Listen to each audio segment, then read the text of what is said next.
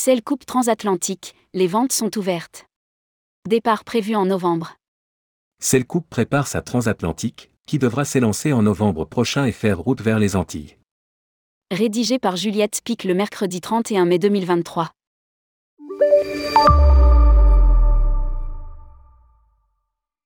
Pas de repos pour les marins. Alors que la saison en Corse débute, Celle Coupe lance les ventes pour l'hiver et démarre la commercialisation de la transatlantique 2023.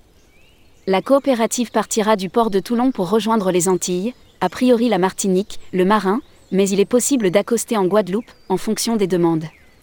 Le bateau restera ensuite pour faire les allers-retours entre les îles entre décembre et février, avant de retourner vers l'Europe en mars.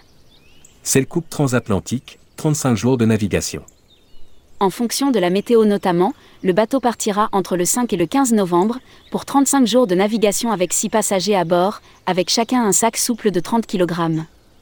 Le tarif c'est le coupe transatlantique, 5 900 euros, comprenant le transport, l'hébergement à bord, la nourriture, locale, bio et essentiellement végétarienne, et les frais d'escale. L'équipe prend aussi en charge la sécurité à bord, les assurances et même les hauts et bas de ciré. Chaque passager devra cependant prévoir un certificat médical, des bottes et un duvet. Coupe ajoute qu'il est possible de participer à la navigation avec le skipper, mais aussi de privatiser le bateau.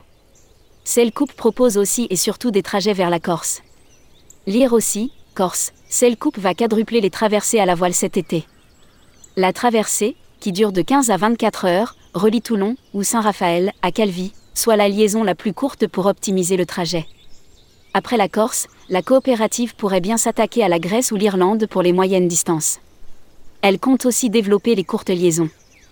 Dans le viseur, les îles d'Hyères dans le Var, Porquerolles, Porquerolles et le Levant, ou l'archipel des Glénans en Bretagne dans le golfe de Gascogne, dès 2024. Pour rappel, c'est Maxime de Rostolan en 2021 qui a lancé Coupe, une coopérative de transport de passagers à la voile. Publié par Juliette Spic. Responsable rubrique Voyage responsable, tourmag.com.